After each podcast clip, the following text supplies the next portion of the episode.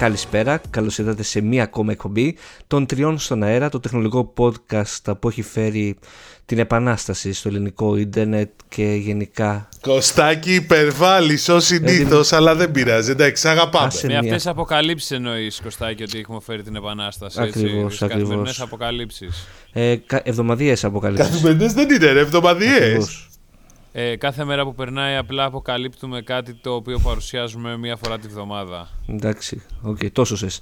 Ε, τι γίνεται, ο καθένας από το σπίτι του σε αυτή την εκπομπή, γιατί αλλιώς δεν βγαίνει. Ναι, να πούμε ποιοι είμαστε. Ναι, αν και είναι τυπικό. Κύριε Σκιαδά. Είμαστε, είμαστε η νέα εκπομπή που λέγεται ο καθένας από το σπίτι του. ναι. Επειδή είμαστε τεχνολογικό podcast, το κάνουμε και κουλά εντελώς. Ο καθένας από το σπίτι του. Εντάξει. Είμαι ο Δημήτρης Μπαλάς. Τίμο Κουρεμένο. Κώστας Σκιαδάς. Μπράβο, ρε Ε, λοιπόν, και οι τρεις στον αέρα, όπως είπαμε. Ε, απλά να πούμε ότι δεν γινόταν να συναντηθούμε. Έχουν πέσει όλα τα ταξίδια μαζί. Ε, με τον Τίμο φεύγουμε Βρυξέλλες. Ε, είμαστε στις Βρυξέλλες όσο παίζει αυτή η εκπομπή. Δημήτρη, εσύ φεύγεις στη Βραζιλία, αν δεν κάνω λάθος; Είναι Βραζιλία όσο παίζει αυτή Θεωρητικά την ώρα που θα ανέβει η εκπομπή, εγώ θα είμαι στο αεροπλάνο για Σάο Πάολο. Σάο Πάολο. Τι θα δεις εκεί, ε, Motorola είναι, τι θα δούμε δεν μας έχουν πει, μάλλον το Moto G7 ναι. από ό,τι λένε οι φήμες στο ίντερνετ. Σίγουρα αυτό θα Τώρα δεν ξέρω αν θα δούμε και τίποτα άλλο περίεργο, αν και νομίζω ότι θα κρατήσουν, τουλάχιστον η πλευρά της Motorola, κρατάει ανακοινώσεις για μετά το MWC που είναι στο τέλος του μήνα. Ναι. Το οποίο πάντως αρχίζει να γίνεται πολύ ενδιαφέρον. Όντως. Δηλαδή έχει θα έχει πράγμα, αλλά νομίζω ότι αυτό καλό να τα πούμε σε λίγο. Στην, επόμε... ε, γιατί, Μέσα στην επόμενη εκπομπή θα είμαστε όλοι μαζί. Ναι, στην επόμενη είμαστε στη... και στην μεθεπόμενη φίλε. Από... Η μεθεπόμενη από την Βαρκελόνη. Στην σε μαζί θα τις κάνω από τον Ρέι Πάμπλο. Εντάξει. Ωραία. Ε, το foldable πάντω. Για μετά δεν ξέρω. Μετά θα είμαστε Βαρκελόνη. Το αναδιπλούμενο πάντως της Motorola δεν θα παρουσιαστεί στη Βραζιλία, είναι σίγουρο. Στη Βραζιλία συνήθως παραδοσιακά η Motorola παρουσιάζει τα νέα Moto G, επειδή εκεί, τουλάχιστον παλιότερα που το παρακολουθούσα, το Moto G σάρωνε σε πωλήσεις. Ε, τώρα είναι. Ε, όχι μόνο αυτό, να σου πω για κάτι άλλο που δεν είναι πολύ γνωστό. Έχει εργοστάσιο. Α, δεν το ήξερα αυτό. Εκεί. Μάλιστα. Και θα πάμε να το δούμε γι' αυτό. Τι; Στη Βραζιλία. Ναι, γιατί; Καφέ δεν έχει εκεί πέρα. Καφέ, αλλά έχει και φθηνό εργατικό δυναμικό. Προσπαθώ να καταλάβω την συλλογιστική σου τιμό. Η συλλογιστική σου τι σημαίνει, ότι επειδή έχει καφέ δεν πρέπει να έχει εργοστάσια; Ε, ναι. Μάλιστα, οκ. Είναι farmers. Ok. Εντάξει, εντάξει. εντάξει okay, θα δεις... το τερματίσαμε. Αλλά τι περιμένει κανείς από ένα Apple fanboy; Ναι, να σου πω... Τι περιμένει κανείς από ένα Apple fanboy; Δηλαδή, Δημήτρη, θα δεις εργοστάσιο κατασκευής smartphone. Ναι, γιατί σου κάνει. Ε, εντάξει, ζηλεύω. Είχαμε δει και στην, με τη Huawei στην Κίνα μια γραμμή παραγωγής του P9, νομίζω ήταν. Αλλά εντάξει, δεν ήταν όταν μπορείς να, να δεις πολλά. Έβλεπες μόνο τα ρομπότ γιατί ε, ήταν τελείως αυτοματοποιημένα όλα. Αλλά όσο να είναι, είναι πάντα ενδιαφέρον. Καλά, και εγώ δεν νομίζω ότι θα δούμε πολύ περισσότερα Τι πράγματα. Τι πιστεύει, Κωστάκη, θα έχουν βάλει Βραζιλιάνους γιατί... εκεί πέρα να δένουν τα κινητά μεταξύ τους και να χορεύουν σάμπα; εγώ αυτό δεν περίμενα αυτό. Στη Βραζιλία, εργοστάσιο αυτό μου έρχεται στο μυαλό κατευθείαν. Εντάξει, ok. Okay. Ό,τι πεις. Ε, θα είναι και σάμπα τα κινητά. Μήπως πρέπει να τα ονομάζουν και σάμπα κινητά; Ναι. Και μήπως να τα λένε και σάμπα, θυμάστε την εταιρεία που είχε τηλεοράσεις στη δεκαετία του 80. Όχι, γιατί δεν είχα γεννηθεί τότε, Δημήτρη. Ναι, είναι και αυτό. Ναι. Ε, ωραία, για να περάσουμε στο πρώτο θέμα, γιατί έχουμε μια πολύ καλή ε, είδηση. Να πω ότι έχουμε διάφορα μερίδια κατασκευαστών και για, για πωλήσει smartphone ε, στην Ελλάδα. Κύριε, να πούμε την πραγματικότητα. Κάναμε και μάθαμε τα μερίδια, πώς πήγαν οι πωλήσεις των smartphones, ε, κυρίως των smartphones, το, το 2018. Και, το... και έχουν ενδιαφέρον, είναι ενδιαφέρον Και τα μερίδια των κατασκευαστών που και αυτά έχουν δικό τους ενδιαφέρον. Ε, για ξεκινά. Ναι. Λοιπόν, να πω καταρχήν, ε, να πω λίγο τα βασικά έτσι για να μπούμε λίγο στο κλίμα και κάποιοι μπορεί να τα έχουν διαβάσει. Ε, η αγορά κινήθηκε στα ίδια επίπεδα περίπου. 2,6 εκατομμύρια συσκευές και μετραλαμβάνουμε και τα smartphones και τα κλασικά κινητά τηλέφωνα. Από τα οποία το 81% είναι smartphones. Το 81% είναι smartphones, εκεί που το 2017 ήταν 78%. Ναι, ναι, ναι. Είχαμε μια οριακή αύξηση των smartphones δηλαδή. Δεν ήταν, δηλαδή ήταν τα smartphones γύρω στα 2,1 εκατομμύρια όταν το 2017 ήταν λίγο πάνω από τα 2. Αυτά σύμφωνα με πληροφορίες. Ξαναλέω δεν είναι κάποια επίσημα στοιχεία, ότι υπάρχουν κάποια επίσημη ναι, έρευνα. Ε, να το, επειδή το ανέφερα και στο Insomnia, δεν υπάρχει περίπτωση ποτέ να μάθετε επίσημα στοιχεία. Υπάρχουν κάποιες εταιρείες που κάνουν καλή δουλειά. Τα αποτελέσματα ποτέ δεν είναι 100% ακριβή, αλλά σίγουρα δίνουν μια πάρα πολύ καλή εικόνα για το τι επικρατεί στην αγορά. Και αυτά είναι τα στοιχεία που συνήθως χρησιμοποιούν και εταιρείες όταν λένε ότι είμαστε πρώτοι, είμαστε δεύτεροι, είμαστε τρίτη, είμαστε 23. Ακριβώς. Λοιπόν, ένα άλλο ενδιαφέρον στοιχείο είναι ότι ε, οι Έλληνες αγοράζουν πιο ακριβά κινητά. Ναι. Πιο ακριβά smartphones. Και το λέω αυτό γιατί αν δει κανείς τη συνολική αξία των πολυθέτων συσκευών ήταν γύρω στα 560 εκατομμύρια ευρώ, όταν το 2017 ήταν 520. Αλλά και γενικώς όταν δει κάποιος τα επιμέρους στοιχεία έχουμε μια αύξηση. Και δεν είναι στα ψηλά, δηλαδή δεν είναι στα πολύ ψηλά με, ε, τέτοιο, ε, κατηγορίες, είναι στις πιο χαμηλές. Τώρα, αυτό που για μένα έχει πάρα πολύ μεγάλη σημασία είναι το εξής, ότι σε επίπεδο μεριδίων που λες, σε επίπεδο τεμαχίων, δηλαδή πόσες συσκευές πουληθήκαν, ε, πέντε εταιρείες έχουν ένα, ποσοστό, ένα μερίδιο συνολικό που φτάνει στο 83%. Δηλαδή πέντε εταιρείες έχουν 83% της αγοράς. Το οποίο μάλιστα όταν το δεις σε αξία, εντάξει, που και αυτό έχει τη δική του τη σημασία, Εκεί βλέπουμε ότι είναι, ε, πώς το λένε, είναι πάλι ε, τέσσερις εταιρείες που έχουν το 90% της αγοράς. Τέσσερις εταιρείες, το 90%. Δηλαδή το 90% των εσόδων πάνε σε τέσσερις εταιρείες. Ωραία, αυτές είναι Samsung, Huawei, Apple. Samsung, Huawei, Apple και Xiaomi. Και ο πέμπτος που είναι και στα τεμάχια, δηλαδή είναι μες στην πρώτη πεντάδα που λέμε το, είναι η MLS. Όχι, ναι. Πάμε λίγο να τους δούμε Εντάξει, αυτό είναι σοκ πάντα για όλους, ακόμα και τώρα που η MLS παίζει πάντα μέσα στην πρώτη πεντάδα εδώ και πολύ καιρό. Ε, αλλά γενικά δεν το γνωρίζουν πολύ ότι. Η MLS είναι πάνω από την Apple σε πολύ σε τεμάχια. Ναι, ναι, ναι. ναι. Να ενημερώσει Απίστευτο. Και respect. Ωραία, λοιπόν, πάμε τώρα λίγο στα μερίδια που θεωρείς ότι έχουν ενδιαφέρον. Ε, η Samsung έχει ένα μερίδιο γύρω, έκλεισε το, το 2018 στο σύνολο της χρονιάς να το επισημάνω γιατί ανα, δι, ανα μήνα παίζουν και διαφορετικά. Συνολικά στη χρονιά ήταν γύρω στο 30%. Τρεις μονάδες, ποσοστιαίες μονάδες κάτω από το 2017. Η Huawei ήταν στη δεύτερη στο 24% από 16,5% που ήταν περίπου το 2017. Δηλαδή έχει μια άνοδο κοντά στις 7,5 μονάδες. Τεράστια άνοδος για ένα χρόνο ας πούμε και μάλιστα η Huawei το Δεκέμβριο ήταν πρώτη. Ναι, αυτό είναι κλασικό πάλι όπως πέσει για εξαιτίας ε, του 1 συν 1 της προσφοράς που βγάζει τον Νοέμβριο. Ωραία. Λοιπόν, όμως ο, ο, ο, κατασκευαστής που είχε την πιο μεγάλη άνοδο, αν θες, με 9 ποσοστιαίες μονάδες ήταν η Xiaomi, η οποία από το 6% που ήταν το 2017, που ήταν η πρώτη χρονιάς στην αγορά, πήγε στο 15%. Ναι. Και μάλιστα το ποσοστό της για τους 10 πρώτους μήνες ήταν στο 16 και 17%, στο τελευταίο δίμηνο έπεσε στο 11 και 12% το μερίδιο. Αυτό... Κάτι το οποίο πολλοί δεν μπορεί να καταλάβουν, ναι. αλλά εγώ εκτιμώ, άποψή μου, προσωπική άποψη, δεν είχε πολλές καινούριες συσκευές. Αν και από ό,τι φαίνεται, όταν δει κάποιος αυτό που λένε πηγές της αγοράς, ότι αν κάποιος δει τα στοιχεία και τις λίστες με τα πιο δημοφιλή κινητά, θα δει εκτός από πολύ φθηνά, δηλαδή συσκευές των 100-150 ευρώ, ε, θα δει επίσης ότι είναι πολύ δημοφιλείς συσκευές του 2017. Ναι. Ή, τον, ή άρχισαν να πουλούνται στο τελευταίο τετράμινο του, του 2018 πουλούνταν συσκευές που είχαν βγει το πρώτο εξάμεινο. Απλά, δηλαδή έχει πολύ, ναι. έχει πολύ καλές πωλήσεις το, το Samsung Galaxy S8. Γιατί πολύ απλά η τιμή του ήταν στα 3-4 εκατοστάρια. Η Xiaomi γενικά βγάζει συνέχεια μοντέλα. Εγώ θα έλεγα ότι το ότι είχε μείωση στο ποσοστό της τον Νοέμβριο-Δεκέμβριο ίσως οφείλεται γιατί και τι μου διόρθωσέ με γιατί δεν θυμάμαι, νομίζω ότι θυμάμαι σωστά, δεν είχε βγάλει κάποια σημαντική Black Friday προσφορά. Όταν όλοι οι άλλοι Ισχύει είχαν βγάλει. Και αυτό. Η Xiaomi. Ισχύει και ναι. αυτό. Και μάλ... Η Xiaomi δεν είχε πολύ. Ισχύει, ισχύει, ισχύει. Και αυτό ήταν το άλλο. Τώρα, από τους υπόλοιπους κατασκευαστές, να πω το εξής: Ότι ο μόνος που έχει μερίδιο πάνω από 3% είναι η Nokia.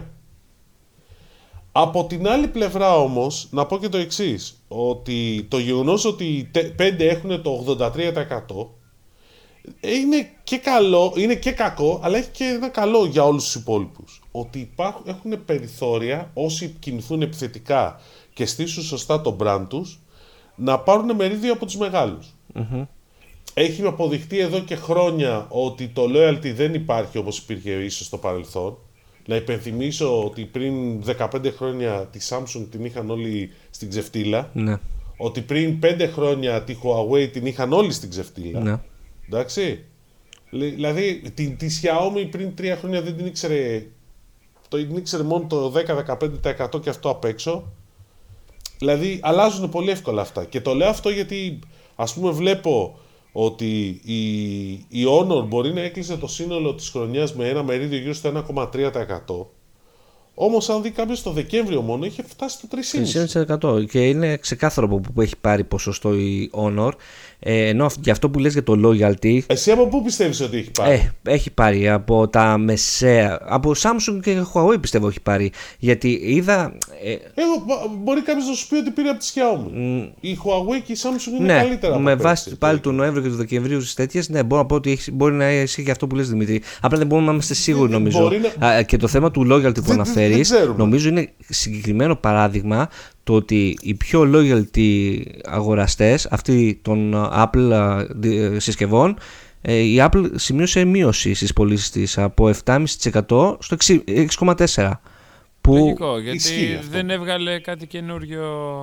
Που να άξιζε να. Ισχύει αυτό. Ναι, και. Ισχύει. Βέβαια σε αξία είναι δεύτερη ε, ναι, Apple. Ναι, γιατί, ε. ε... Είναι πρώτη η Samsung με 36% και μετά είναι η Apple και η Huawei γύρω στο ναι, 21%. Γιατί δεν ξέρω αν είδες τίμο, η top ε, σε πωλήσει συσκευή της Apple ήταν το iPhone 6S. Στη συνέχεια ακολουθεί το 10S Max και στη τρίτο το 10S ε, που το 2 και το 3 δηλαδή είναι πανάκριβες συσκευές στις αντίστοιχες, ας πούμε πωλήσεις των Samsung και Huawei δεν βρίσκεις ακριβά smartphones, τα βρίσκεις στι θέσεις 8, 9, 12, 14. Τα πρώτα τους είναι σε πωλήσεις η σειρά J και Α, Galaxy Α για την είναι Samsung και τα Y για την Huawei και τα Light, όλα τα το light μοντέλα της Huawei. Εντάξει, αυτό είναι πάντως σου λέω. Αυτό, ε, έτσι μας λένε πηγές της αγοράς. Ξαναλέω. Ναι, ναι, ναι, ναι δεν είναι σίγουρα όλα αυτά. Δεν έχουμε επίσημα στοιχεία. Ναι, ναι, ναι. Εντάξει, να το προσέξουμε λίγο. Και ένα άλλο ενδιαφέρον στοιχείο, για να το αρχίσουμε να το κλείνουμε και λίγο, γιατί εντάξει, μην κουράσουμε, είναι ότι. Και, και λέει αυτό που έλεγα και στην αρχή, ότι φαίνεται να πηγαίνουμε σε πιο ακριβές συσκευές. Και το λέγαμε και την περασμένη φορά, Κώστα. Ε, το, το 2017 το 40% των συσκευών που είχαν πουληθεί ήταν ε, με τη μείωση 150 ευρώ. Αυτό το ποσοστό έχει πέσει στο 36%.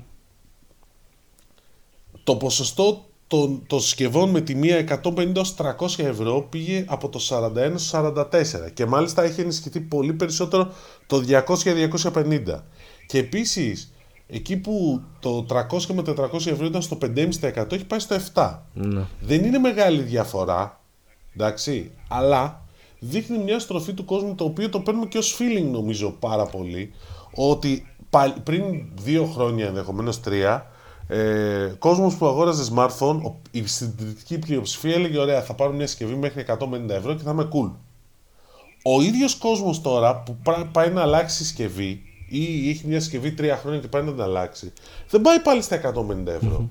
πάει στα 200 και στα 250 ναι, γιατί, έχει καταλάβει τις ανάγκες. του δεν είναι μόνο αυτό. Κατάλαβε τις ανάγκες του, θέλει. Δεν είναι μόνο αυτό. Και, το είχαμε πει. Στι προσφορές. Το... Ναι, το είχαμε πει και σε άλλη εκπομπή, αν θυμάσαι. Οι. Εγώ, η προσωπική μου τουλάχιστον άποψη, οι συσκευές που παίζουν από 200 έως 300, θα βάλω και 350 ευρώ, είναι πολύ καλύτερες πλέον από όλες αυτές που κυκλοφορούσαν πριν 2-3 χρόνια. Υπάρχουν πολύ καλύτερα τεχνικά χαρακτηριστικά, οι κάμερες είναι καλύτερες, η συσκευή πλέον ε, μπορώ να πω είναι μια μικρή ναυαρχίδα και καλύπτει με, διαφορά τις ε, περισσότερες ανάγκες όλων των χρηστών ναι, ρε Κώστα, ok, okay, εντάξει, δεκτό αυτό που λες, αλλά θέλω να σου πω ότι και παλιά ισχύει αυτό. δεν δεν, δεν ισχύει σε καμία. Εγώ πιστεύω δεν ισχύει σε αυτό το βαθμό. Δηλαδή, παρακολουθώ τις ε, συσκευές της Xiaomi, τις παρακολουθώ τώρα πλέον, ε, που έχει ανέβει σίγουρα επίπεδο. Ε, και αντίστοιχα, οι προσφορές που πάλι συζητάγαμε, αν θυμάσαι, που υπάρχουν στην αγορά όταν λες τον Galaxy S8 πέφτει η τιμή του και μπορείς να το αγοράσεις με παραπλήσια τιμή και φυσικά είναι μια αναβαρχίδα δύο ετών που και τώρα είναι κορυφαία σε όλα της ε, όπως να είναι υπάρχουν πολύ περισσότερες ε, ε, επιλογές για τον καταναλωτή και πολύ καλύτερες σε όλα τα επίπεδα. Πάντως εγώ να πω κάτι ακόμα ότι, ε, ότι είναι πολύ σημαντικό ότι θα δούμε, εγώ πιστεύω ότι θα δούμε μέσα στο 19 και καινούριους πέραν αυτόν τον 5-6 Δηλαδή πιστεύω ότι και η Nokia θα ξαναπροσπαθήσει να χτυπήσει μερίδια κοντά στο 5. Η Honor θα ανέβει. Εγώ πιστεύω και στη Motorola. Και πάντα κρατάω μέσα και την Alcatel στο παιχνίδι. Όσο και αν πολλοί με λένε ότι δεν. Εγώ θεωρώ ότι η Alcatel έχει καλές συσκευές και θα μπορούσε να κάνει δουλειά. Αλλά. Εγώ, θε, αντίστοιχα να σου πω και εγώ τι περιμένω. Τη Sony να λίγο να ξυπνήσει. Δηλαδή, ε, έχοντας στο μυαλό το XN 3 που είδαμε στην IFA, περιμένω το επόμενο να είναι αρκετά καλύτερο. Δηλαδή, ήδη πιστεύω έπαιζε σε υψηλά επίπεδα με το τελευταίο του smartphone. Συστή όμως δεν είναι μόνο τη συσκευή έχεις δε φίλε. Και η Meizu το 16, το 16 Teeth, πώς το έλεγε, μια εξαιρετική συσκευή ήταν. Και έχει και καλές συσκευές η Meizu, αλλά δεν, δεν την αισθάνομαι. Ναι, ναι, ναι. Ε, εντάξει. Απλά άλλο εντάξει, το μέγεθο. λίγο brand awareness νομίζω. Άλλο το μέγεθος όμως της Meizu και άλλο της Sony. Η Sony, ειδικά που παίζει με τη τεχνολογία των καμερών που δίνει σε όλους κάμερες και περιμένω λίγο να κάνει τη διαφορά με τη δική της κάμερα που θα σωματώσει στον κορυφαίο της μοντέλο αυτό μου έχει μείνει σαν ξέρεις ε, παράπονο ναι ναι αυτό παράπονο δεν με χαλάει ε, έχω... Η Sony πραγματικά πιστεύεις ότι ασχολείται με τα smartphones; Πες μου ειλικρινά. Ε, ο παγκοσμίως δείχνει όχι. Έχεις δίκιο, ναι, εντάξει. Ε, εδώ δεν ασχολείται με τις τηλεοράσεις άμα το βάλεις. Ε, με τις τηλεοράσεις ασχολείται. Ασχολείται με το PlayStation. Και, ασχολείται, με τις, ασχολείται με το, play, με το PlayStation, τις φωτογραφικές DSLR, τους αισθητήρες φακών. That's it. Ναι. Από εκεί βγάζει τα λεφτά. Ok. Okay. Πρέπει να προσπαθήσεις για να βγάλεις λεφτά. Αυτό είναι το θέμα. Ε, δηλαδή, αν, αν η Sony, η τηλεοράση η Sony δεν ήταν τόσο. Πώς να το πω. Ε, τόσο branded παλιά, δηλαδή ξέρεις είναι συνώνυμο η Sony με τη, η τηλεόραση με τη Sony, εντάξει. Στη δικιά μας τη γενιά πάντως, ε, να, να, το πούμε, να το εξηγήσουμε λίγο αυτό. Στη δικιά μας τη γενιά, εγώ είμαι 45, εσεί είστε κάτω από 40. 30, Στη δικιά μας τη γενιά, δεκαετία του 90 η Sony ήταν, που μεγαλώσαμε, η Sony ήταν συνώνυμη με την τηλεόραση. Ναι, εντάξει, okay. Όπως και η Philips πιο παλιά. Ε, ναι, γιατί ήθελαν ότι οι Κορεάτες και σάρωσαν. Ναι, για την επόμενη γενιά όμως δεν λέει τίποτα. Το, το, το, το, πιστεύω αυτό. Δηλαδή είναι λίγο, πρέπει, θέλει λίγο να το προσέξουμε. Ναι, ναι, ναι ότι γιατί η κόρη μου που είναι 14 χρονών δεν της λέει τίποτα Sony τηλεόραση. Mm-hmm. Μάλιστα. Εντάξει, δηλαδή είναι λίγο όπως και το Nokia το κινητό ίσα ίσα που το πιάνει. Που εμείς με το που έβγαινε η Nokia λέγαμε Nokia ξαναβγαίνεις στα κινητά. Wow, oh, Motorola Razor τώρα λέμε θα βγει. Είναι στην πιο μικρή γενιά δεν έχει τόση σημασία. Αλλάζουν αυτά. Ωραία, εντάξει. Ε, ηρέμησε λίγο Δημήτρη για να περάσουμε στο επόμενο θέμα. Ναι, μισό ήρεμο είμαι, γιατί φωνάζω; Δεν ξέρω, σε έπιασε ένα παράπονο νομίζω. Αισθάνθηκα λίγο πίκρα στο μικρόφωνο γι' αυτό. Μια, μια μελαγχολία. Μια μελαγχολία, ναι, καλύτερη. Πέρασε μέσα από τα ακουστικά μας. Δεν πειράζει, Δημήτρη. Οι εποχές αλλάζουν. Εμείς αλλάζουμε. Ε, η Apple δεν αλλάζει. Ε, ε. Τι να αλλάξεις, Κωστάκη. Έλαντε. Ε, Τίμω, θα ήθελα Τι θα βγάλει τώρα η Apple; Η Apple έχει, Την ε, έχει βγει, καλά να πω πρώτα για τον bug, τον bug θα έλεγα. Ε, πες για τον bug, ναι. Όχι εγώ, για ο πες. Τίμος, θέλω να ακούω τον Τίμο το λέει. Για πες μου Τίμο λίγο για το FaceTime bug της Apple. Ε, αν θες να σου θυμίσω, η Google έχει μια υπηρεσία, ε, ε, ε, ε, πώς λέγεται, βιντεοκλήσεων όπου σου επιτρέπει να βλέπεις τον άλλον την ώρα που σε παίρνει τηλέφωνο πριν απαντήσει, να βλέπεις τι κάνει. Ακριβώς. Αυτό... Φίλε, δεν χρησιμοποιεί κανείς την υπηρεσία τη βιντεοκλήση. Δεν μας ενδιαφέρει. Πίστεψε με. Α, οπότε... το, κάνανε, το κάνανε επίτηδες και καλά, Α, ήταν, ήταν bug. Τώρα επειδή κάποιος περίεργος ε, αποφάσισε να κάνει ομαδικές βιντεοκλήσεις FaceTime και επειδή τυχαία καθόταν και άκουγε τι κάναν οι άλλοι πριν απαντήσουν. Ωραία, και τι έγινε; Συγγνώμη, ένας γκέιμερ ήταν. Και τι έγινε; Ε, Μάλιστα. Εγώ σας ρωτάω. Δηλαδή, τι, τι άκουσε αυτός ο άνθρωπος; Είναι μοναδική ανάλυση αυτή τιμό. Και, Δεν και, την και έχω μ' αρέσει, δια... μ αρέσει που, βγήκα, που βγήκαν και οι εταιρείες ε, ε, ασφαλείας και λέγανε ένας hacker δεν μπορεί να εκμεταλλευτεί αυτό το bug παρά μόνο αν ο χρήστης έχει σε αθόρυβο το κινητό του έτσι ώστε και δεν ακούει την ώρα που χτυπάει το τηλέφωνο. Ναι. μόνο Λοιπόν, τότε λοιπόν, μπορεί... Να, το θέσω, να το θέσω λίγο διαφορετικά εγώ. Λοιπόν, ναι, όντως δεν είναι και κάτι τρόπο. Είναι πολύ σπάνιες περιπτώσεις που θα γίνει αυτό. Εντάξει, αλλά ξέρεις τι είναι. Τι, και τι ας πούμε νομίζω ότι πρέπει λίγο να του δώσουμε σημασία. Ότι παλιά λέγαμε ότι η Apple ήταν ε, η κορυφαία εταιρεία και ότι είναι η πιο ασφαλής και όλα αυτά και ξαφνικά έχει βγει αυτό το, το story. Ε, ναι, εντάξει, εννοείται ότι όταν έχεις σαν άσο στο μανίκι σου την ιδιωτικότητα και την, ειδικά στην CS την διαφήμιζες ως το μεγάλο σου προσόν και μάλιστα σκάει αυτό το bug την ημέρα νομίζω κάτι το data, δεν θυμάμαι, κάτι σχετικά με την ιδιωτικότητα έκανε και tweet ο Tim Cook, ε, θα τα ακούσεις. Γιατί είναι και παιδιά πάρα πολύ χοντρό bug. Δηλαδή, δε, λίγα τέτοια bugs έχω ξανακούσει. Ε, αλλά το έχει αντιμετωπίσει μέχρι στιγμής ε, κατά το ίμιση, δηλαδή έριξε τον, το FaceTime group το call. Group, το group call. Ναι, και πρέπει να ανανεώσει, αν δεν κάνω λάθος, όλο το macOS προκειμένου για να το φτιάξει οριστικά. Γιατί μόνο, Θα έτσι, το μπορεί πατσάρει, να, ναι. μπορεί, μόνο έτσι μπορεί να φτιάξει το FaceTime. Το οποίο πρέπει βασικά να πάει στο App Store για να λύνονται πολύ πιο γρήγορα τέτοιες περιπτώσεις. Τώρα φαντάσου ότι γίνεται όλη αυτή η διαδικασία αναβάθμιση ολόκληρου του λειτουργικού συστήματος για να λύσει ένα bug με το FaceTime. Okay. Εντάξει, αυτά η Microsoft τα κάνει εδώ και χρόνια που λέγεται Tuesday Patch, Patch Tuesday, πώς λέγεται αυτό το πράγμα; Ναι, εντάξει, αλλά ε, και η Microsoft όμως έχει ρίξει πολλές εφαρμογές ε, των Windows 10 πλέον στο Microsoft Store. Δεν ξέρω Εντάξει, αν ένα, υπάρχει ένα τέτοιο λαθάκι έγινε έτσι κι αλλιώς σε κάθε, Καλά, σε να σου πω κάθε νέο κάτι. προϊόν Ρε, Τίμω, υπάρχει ένα, ρε, ένα Τίμω, ποσοστό ένα λαθά- λάθους.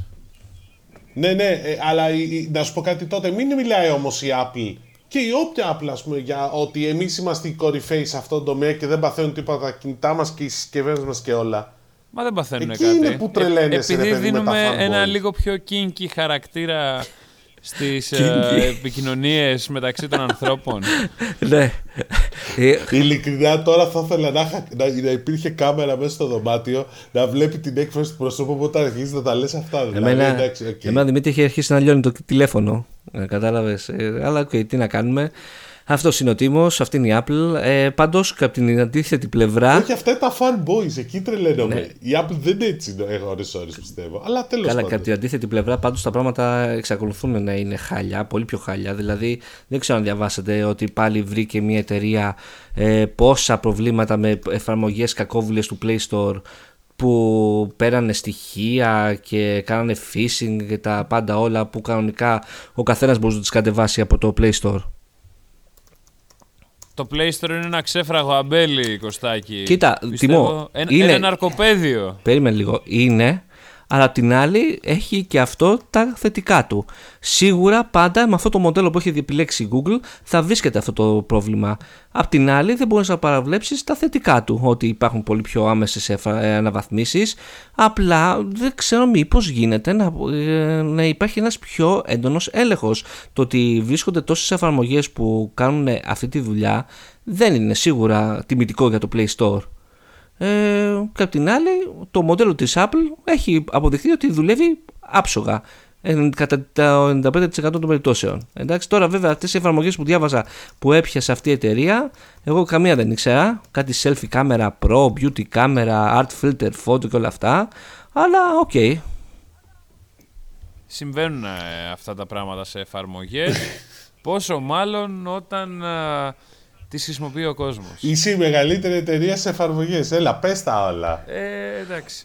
Εντάξει. Πόσο μάλλον όταν πολλοί προγραμματιστές ζουν από αυτό το πράγμα, Κωστάκη. Δεν ξέρω, Ζούμε Δημη- τόσους προγραμματιστές μέσα από το App Store μας. Δημήτρη, κανένα σχόλιο το Google Εντάξει, Play Store; Για το Google Play Ναι. Store. Ε, Ωραίο λογότυπο. Όχι, τα... ωραίο λογότυπο. Εντάξει. Ε, όχι μωρέ, εντάξει και στο Google Play έχουν γίνει διάφορα πράγματα, αλλά τέλος πάντων. Ε, εντάξει. Είναι όλα μέσα στο παιχνίδι. Αλλά γενικώ κοιτάξτε, να σας πω κάτι. Ε, ο- υπάρχουν εκεί έξω κακόβουλοι προγραμματιστές, ας το δούμε έτσι. Οι οποίοι θα προσπαθήσουν να εκμεταλλευτούν οτιδήποτε μπορούν. Αυτό γίνεται. Ναι, εντάξει, δεν... Χρόνια Κακόβουλους γίνεται αυτό η ιστορία προγραμματιστές. Και πάντα γίνεται. Θα τους Έχει... ονόμαζα επιτίδη προγραμματιστές. Υπάρχουν Ε, αυτοί, οι επιτίδη, επιτίδη. ε, αυτοί οι επιτίδη που βγαίνουν και φτιάχνουν αυτές τις εφαρμογές κακόβουλες. Δημήτρη, τώρα που μιλάμε για το Play Store, θυμήθηκα το Google Pay. Έχεις κάτι να Ναι. μας πεις περί αυτού; Κοίταξε, να σου πω κάτι. Είχα, επειδή είχα μια ζήτηση στις προάλλες, πριν από μερικές μέρες, με κάποιους ανθρώπους της αγοράς, δηλαδή, και επειδή είχε γίνει αρκετός ντόρος όταν είχα βγάλει ένα θέμα σχετικό, ε, φαίνεται τελικά ότι μπορεί να πάρει μεγαλύτερη παράταση από ό,τι περιμέναμε. Δηλαδή, και εγώ έγραφα μεν ότι πιστεύουν πολύ για το 19, αλλά κρατούσα και λίγο μια επιφύλαξη που υπήρχε ότι μπορεί να πάει και 2020. Ε, ο λόγος είναι ότι φαίνεται ότι η Google έχει αρχίσει και αλλάζει τα πλάνα της για πολλές χώρες μεταξύ των οποίων και η Ελλάδα πώς θα προσεγγίσει τις αγορές με το Google Pay και λίγο το παραπέμπει στις καλένδες. Από την άλλη πλευρά όμως ε, δείχνει να επιταχύνει τις διαδικασίες για Google Assistant στα, σε τοπικές γλώσσες. Ναι, κάτι άκουσε και εμένα το αυτάκι μου. Και εμένα μου λένε οι πηγές μου ότι μην παραξενευτούμε αν δούμε Google Assistant στα ελληνικά μέσα στο 19. Ναι, απλά λίγο τα ακούω και εγώ βερσέ, γιατί έχω μείνει στο ότι και η ΣΥΡ θα μιλήσει πολύ σύντομα ελληνικά, που τελικά αποδείχθηκε ότι δεν ίσχυε. Ε, αλλά σίγουρα θα αλλάξει πολλά δεδομένα άμα γίνει αυτό, γιατί εγώ κατά προσωπική μου άποψη είναι καλύτερος virtual assistant με διαφορά αυτή τη στιγμή. Ε, το παραδέχονται όλοι εκτός από τον τιμό, αλλά δεν πειράζει. Δεν Ποιο είναι- το Google Assistant; Ναι, Εγώ φυσικά το παραδέχομαι, Κωστάκη. Εγώ ήμουν αφάντο από την αρχή α, μάλιστα, οκ. του Εντάξει. Assistant. Πήγα. Εντάξει, προσπαθεί να φτάσει λίγο τη Siri, Να το. αλλά Εντάξει, οκ. Αν- Ηρέμησα γιατί είχα αρχίσει Ναι, να κι εγώ, κι εγώ. αγχώνομαι. α, αν ε, το HomePod ε, έπιανε Spotify, πραγματικά θα ήταν ε, μοναδικό, αλλά δυστυχώς δεν πιάνει. Οπότε το Google Assistant σε αυτό το τομέα είναι πολύ καλύτερο. Μάλιστα. Για την Apple δεν ξέρω. Για πες, ε, Τίμο, Α. τι ετοιμάζει η Apple; Τι ετοιμάζει η Apple για πότε, για Φέτο- τώρα Για άμεσα; καινούργιες συσκευές, πώς θα τις αλλάξει; Ε, το Σεπτέμβρη θα δούμε κλασικά το νέο το iPhone, το οποίο θα έχει έναν μοναδικό σχεδιασμό, ίσως τον καλύτερο σχεδιασμό που έχει φτιαχτεί μέχρι Τι θα σήμερα αλλάξει δηλαδή; σε iPhone Δεν θα έχει συσκευή. notes, θα έχει τρύπα. Νομίζω ότι Θα θα, έχει τρύπα. θα έχει τρύπα, νομίζω. Και εγώ δεν θα έχει notes πλέον. Ε, Συγγνώμη, έχει βγει. Ή- Αυτή θα είναι μεγάλη επανάσταση. Ω, κάτσε, έχει βγει Θα τέτοια αλλάξει φήμη. την αγορά. Ε, εγώ, εγώ νομίζω ότι θα βάλει την τρύπα από την άλλη πλευρά. Μπρελόκ. ναι. Α, σωστό, σωστό. Αντί να είναι αριστερά, να είναι δεξιά. Σωστό, όπως βλέπεις το κινητό. Σωστό, καλύτερο είναι. Ε, ναι. Τώρα που το Μην σκέφτομαι. παραπληροφορείτε Πολύ- τον να μην τη κόσμο. βάλεις στη μέση. Όχι, όχι στη μέση. Στη Να μην μέση, τη βάλεις στη στη μέση, μέση. δεν βολεύει καθόλου.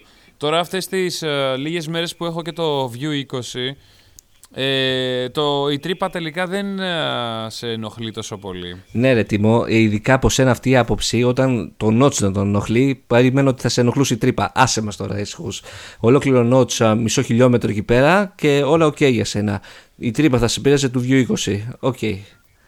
Εντάξει, τι να κάνουμε, Κωστάκη. Αυτά είναι. Ε, Πάντως, τα πράγματα. από το Bloomberg έχουν βγει κάποιες καλές πληροφορίες από τον γνωστό δημοσιογράφο που έχει πάρα πολύ καλές πηγές και έχει επιβεβαιωθεί πολλάκις ε, ότι πάμε για τρεις κάμερες στο κύριο iPhone.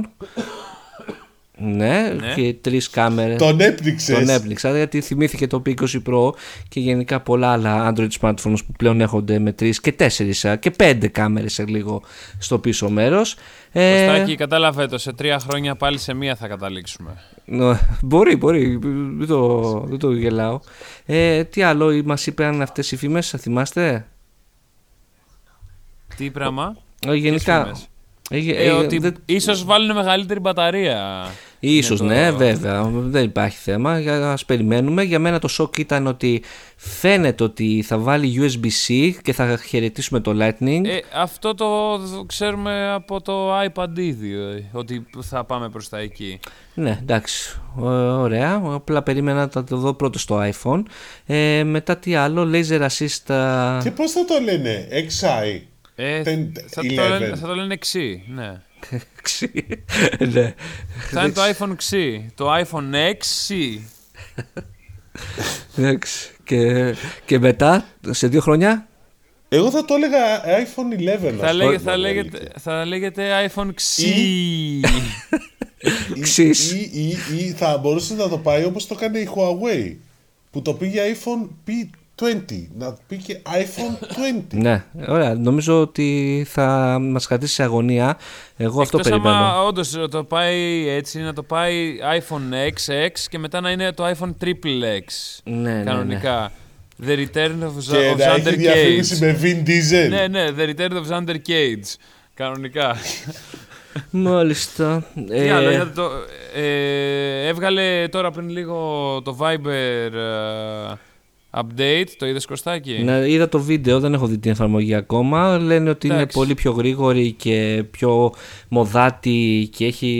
Είναι πιο, πιο minimal, έχει όλο επανασχεδιαστεί, είναι πιο λευκή πλέον, δεν έχει τόσο mauve στοιχεία όπως είχε η προηγούμενη. Και ανοίγουν πλέον οι ομαδικές κλήσεις. Όχι και... βιντεοκλήσει ακόμα, ομαδικές κλήσεις μέχρι πέντε άτομα. Αυτά τα αυτοκαταστροφούμενα μηνύματα υπήρχαν, Γιατί το είδες στο ναι, βίντεο ναι. αυτό. Α, δεν το Αυτά ξέρω. υπήρχαν από πριν. Μάλιστα, okay. Αλλά ναι, τώρα απλά τα διαφημίσαν λίγο παραπάνω. Ε, αλλά ναι, το βάλανε τις ομαδικές ε, κλήσεις. Βιντεοκλήσεις θα έρθουν κάποια στιγμή στο μέλλον. Όταν το WhatsApp έχει. Δεν ξέρω τι θα βγάλουν επιπλέον. Αλλά ναι. Ωραία. Ε, Τίμω, επειδή σε ακούω λίγο έτοιμο για ύπνο, πες μας λίγο και για το ταξίδι σου το πρόσφατο που γύρισες χθες. Πολύ, πολύ, πολύ ωραίο. Λοιπόν, πήγα μέχρι το μαρτυρικό Dortmund εκεί στη Γερμανία για να παρακολουθήσω τον τελικό του παγκοσμίου πρωταθλήματος Clash Royale, Κωστάκη και Δημήτρη. Mobile παιχνίδι είναι αυτό. Τι είναι το Clash Royale? Clash Royale είναι ένα παιχνίδι κινητών. Clash Royale με κάρτες είναι ένας έχει 8 κάρτες, ένας άλλος έχει άλλες 8 κάρτες και παίζουν ένας εναντίον ενός. Ε, υπήρχαν ε, οι 36, πρέπει να ήταν καλύτεροι από όλο τον κόσμο, μεταξύ των οποίων ήταν και ένας Έλληνας. Πήγαμε εκεί πέρα στο Dortmund να παρακολουθήσουμε το διήμερο των ε, τελικών. Ε, μπορώ να πω ότι Ναι. ο κόσμος ε, είναι αλλού, τελείως εκεί πέρα, έτσι. Υπήρχαν παιδάκια που είχαν γεννηθεί το 2000, το 2005. Ε, υπήρχαν παιδάκια... Το 2005. Ναι, υπήρχαν παιδάκια που είχαν γεννηθεί το 2000, πόσο είναι, κάτσε πρέπει να κάνω τον υπολογισμό, 2004. Ε, Κάτσε ρε τα, φίλε, τα το οποία... 2004 είναι 14 χρονών, είναι όσο είναι η κόρη μου. 15. 15 χρονών λοιπόν αυτό το παιδάκι ήταν full sponsorship. Full Από sport. πάνω, από πάνω μέχρι κάτω. Μάλιστα. Το 15χρονο. Τώρα Ήταν, αυτό είναι καλό ρε παιδιά. ήτανε ο παγκόσμιος ε, πρωταθλητής στο Clash Royale, ο οποίος ε, ε, δεν κατάφερε να φτάσει στον τελικό. 8 χρονός. Ε, όχι, δεν ήταν 8χρονος, ήταν 17. 18 Ε, εκεί πέρα. εκεί Γέρος. γύρω. Γέρος, γέρος. Ε, το prize pool του παιχνιδιού ήταν ε, κοντά στα 60 χιλιάρικα, έχω να σας πω. Ω, ο, μάλιστα. πρώτος, ο πρώτος πήρε 16 χιλιάρικα και ήταν 18. Ο δεύτερος πήρε 8 χιλιάρικα και ήταν 16. Μάλιστα. Δημήτρη, η Πόσα- κόρη πόσα σου φάνηκε; ασχολείται με Clash Royale.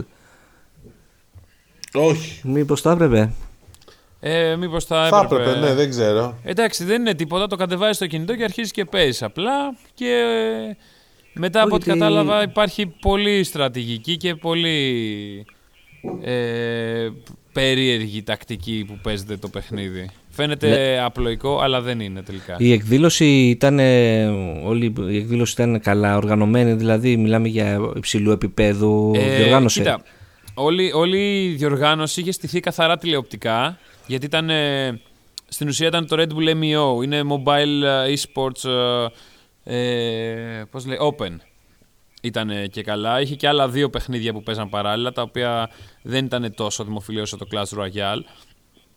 Οπότε μέσα σε αυτό το διήμερο είχε στηθεί πάρα πολύ καλά από την τηλεοπτική του πλευρά, δηλαδή καθαρά για να στριμάρετε όλο το περιεχόμενο. Όσοι ήμασταν εκεί πέρα δεν είχε πολλά πράγματα να κάνεις πέρα από το να παρακολουθήσεις τους αγώνες και να υποστηρίξεις τους uh, νικητές. Δηλαδή δεν είχε side activities και τέτοια. Ο Έλληνας τι έκανε; Ορίστε, ο Έλληνας τι έκανε; Ο Έλληνας uh, δυστυχώς δεν κατάφερε να περάσει στους 16 της επόμενης μέρας. Ε, όπου πάλι να βάλω μια παρένθεση, όποιος πέρναγε την επόμενη μέρα είχε στην τσέπη του ένα χιλιάρικο από την αρχή. και όσο κέρδιζε, απλά ανέβαιναν. Δηλαδή, άμα πέρναγε στην επόμενη φάση ήταν 2 χιλιάρικα, άμα πέρναγε 4 και άμα ήταν στον τελικό ήταν 8 ή 16. Μάλιστα. Εντάξει, ήταν. Not bad. Ε, ναι, ήταν πάρα πολύ καλή διοργάνωση. Βλέπεις έναν άλλο κόσμο τελείως, τον οποίο δεν τον φαντάζεσαι ότι τον περιμένεις ότι υπάρχει. Σε, Εγώ ακόμα έχω μείνει σε αυτά που μας έλεγες για το Gameathlon, για το τι επικρατούσε εκεί πέρα. Ακόμα δεν ε, μπορώ να το ξεπεράσω. Το Gameathlon, το Gameathlon φαντάσου όμως, ήταν σε πολύ mainstream παιχνίδια για υπολογιστές, κονσόλες και τέτοια. Τώρα εδώ πέρα μιλάμε μόνο για κινητό παιχνίδι, όπου είχαν σκάσει και celebrities του παιχνιδιού, διάφοροι τύποι διάσημοι, όπου πηγαίνανε και βγάζανε τα παιδάκια φωτογραφίες μαζί τους που ήταν καλεσμένοι εκεί πέρα. Και, αυτό. Και, και μάλιστα δεν πήγαιναν μόνο τα παιδάκια και μερικά παιδιά μεγάλα από την αποστολή τη δικιά μας που παίζουν Clash Royale πηγαίναν και φωτογραφιζόντουσαν με τα παιδάκια αυτά, του, τα διάσημα. Εσύ. Εγώ όχι, εγώ δεν τους ήξερα καν, δεν παίζω Clash Royale. Οι υπόλοιποι που παίζανε, ε, 30 plus φαντάσου, που πηγαίναν και φωτογραφιζόντουσαν με 17χρονα και 16χρονα που είναι διάσημα. Να σου πω, σε τι κινητό παίζανε το παιχνίδι; Ε, εδώ πέρα λοιπόν άκου να δεις. Α, και παίχτηκε και cheat κιόλας και πιάσανε. Ε, όλοι οι διαγωνιζόμενοι ε, παίρναν, παίρναν από ένα S9, παίζανε σε Samsung, ναι. ε, βάζανε τα account τους εκεί πέρα, ανεβαίνανε πάνω στη σκηνή, παίζανε, φορούσαν ακουστικά και ένας διαγωνιζόμενος αυτός της Γαλλίας τον είχε πάρει τηλέφωνο ο προπονητής του και του έλεγε τι κάρτες έχει ο αντίπαλος. Έχει προπονητή. Εννοείται έχουν προπονητές. Και του λέγε τι κάρτες έχει ο αντίπαλος και τον αποκλείσανε απευθείας. Και πώς τον βρήκανε; Και, και έχασε κιόλας. Πώς τον βρήκανε ότι τον είχε πάρει, μίλαγε στο τηλέφωνο; Ε, μετά τις συσκευές τις παραδίδανε. Και Οπότε είδαν... κλείσει. Κάπως έτσι έγινε η φάση. Μάλιστα. Ναι.